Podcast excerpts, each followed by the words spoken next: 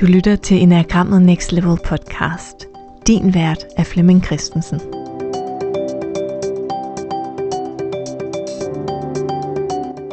Velkommen til Enagrammet Next Level julekalender edition. Hver dag der får du svar på det julekalenderspørgsmål, vi har stillet ind i Facebook-gruppen Enagrammet Next Level, vi der bruger Enagrammet. I dag, 9. december, får du svar på gårdsdagens spørgsmål. Og spørgsmålet det lød, hvad er en vinge i enagrammet? Og det rigtige svar, det var A. En vinge i enagrammet er en nabotype til din primære type. Så hvis du for eksempel relaterer dig mest til type 9, så vil du kunne have en vinge i dine naboer, som er type 8 og type 1. Og det kan du høre mere om i den her episode af podcasten. Spørgsmålet i dag handler om, hvad er en vinge i enagrammet? En vinge er en nabotype. Så hvis du relaterer dig til type 9, så kan du have en, en ettervinge, eller du kan have en ottervinge. Og hvis du relaterer dig til type øh, 5, så kan du have en firevinge eller en sekservinge. Så man kan altså ikke have vinger til typer, som ikke er ens nabo.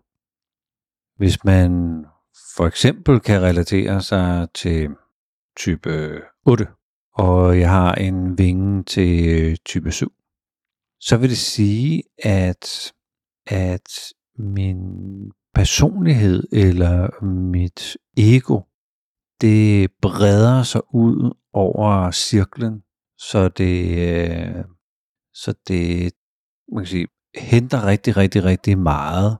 Din personlighed henter rigtig, rigtig meget fra øh, det stykke, som 8'eren dækker, og også lidt det, som øh, 7'eren dækker. Nu kan man have mere eller mindre kraftige vinger, så det betyder, at du kan have rigtig meget øh, 8, og så kan du have lidt 7 eller meget 7.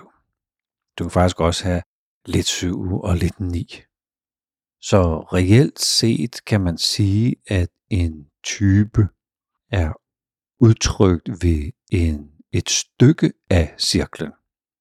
Så man kan sige, hvis man er ren 8 og overhovedet ikke har nogen vinger, så vil man blive beskrevet som det stykke af cirklen, som type 8 dækker.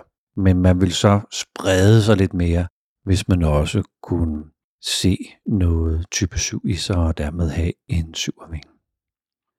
Vingerne siger vi, at man kan have sådan ingen eller kvarte, halve eller tre kvarte eller fulde vinger. Men øh, sandheden er jo, at man kan have 7% eller 21% eller 43% øh, vinge. Men vi har bare som mennesker ikke et ordforråd, der kan beskrive forskellen på en 8, altså 100% 8 med 12% 7 øh, eller 100% 8 og 31% 7. Så, så derfor må vi nøjes med at sige øh, 8 med 7, sådan, sådan i, i grove træk. Og nogle gange, så, så er det fordi, jeg ikke har så meget øh, 9 for eksempel. Så jeg har mere 7, så, så jeg hælder mere til 7 siden end til 9 siden. Og nogle gange kan jeg ikke se mig selv i den rene type, men når man sådan får forklaret øh, nabotyperne, så giver det sådan lidt mere mening. Nå, jeg er sådan lidt mere, jeg er lidt mere helhedsorienteret som 8. Nå, det kan være, at vi har en, øh, en, en nierving der, eller jeg er meget mere optimistisk og energisk og igangsættende øh, en, en traditionel øh, 8. Nå, det kan godt være, at der er en syverving der. Så en syvervinge er, eller en vinge betyder egentlig, at jeg spreder mig, min personlighed, min type, mit ego, i sin beskrivelse, spreder sig ud over en større del af cirklen, end bare lige der, hvor, hvor en bestemt type hører til.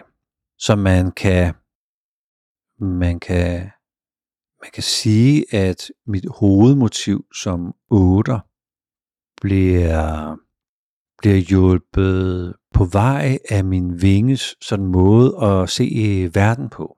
Altså de strategier og måder, der ligger over hos syveren til at føre syveren ud i livet. Det bliver ligesom en slags øh, øh hjælpemotor eller sidemotor.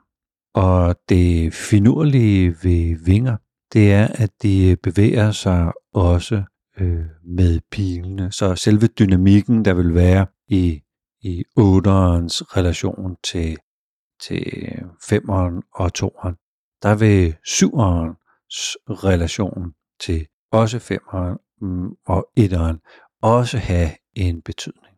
Så hvis man starter på et øh, grundkursus, så hører man, at der findes vinger. Og man hører, at man er influeret af sin nabotype. Hvis man sådan øh, går lidt mere i detaljer med tingene og bevæger sig hen til for eksempel en practitioner, så begynder man at sådan få fornemmelsen af, hvor super nuanceret ordforrådet egentlig kan være, når man inddrager vingerne, og man inddrager deres øh, dynamik, og når man inddrager det i samspillet med, hvordan jeg bevæger mig op i niveau af selvindsigt, og dermed praktisk begynder at anvende den viden, jeg har om enagrammet. Så man kan sige, jo mere man dykker ned og udfolder sin viden om vingerne, desto mere nuanceret ordforråd kan man få til, hvad det er for nogle emner, eller hvad det er for nogle menneskelige kvaliteter, jeg med fordel kunne dykke mere ned i, undersøge nærmere, og så finde et eller andet værktøj, der kan hjælpe mig med at, at, at finde, finde nye måder.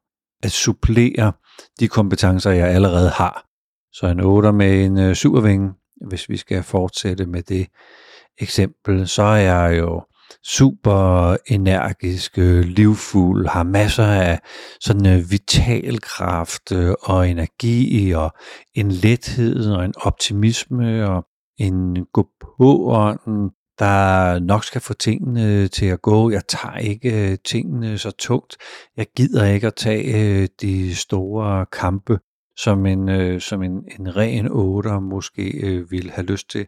Så på en eller anden måde, så er jeg sådan lidt mere, mm, lidt mere let og øh, tilgængelig, øh, eller tilgår, jeg vil hellere sige, tilgår løsninger lidt mere, lidt mere smidigt end den klassiske 8, som egentlig sådan mere har lyst til bare at mase på og skubbe på, og det må gerne gå naller og svig lidt.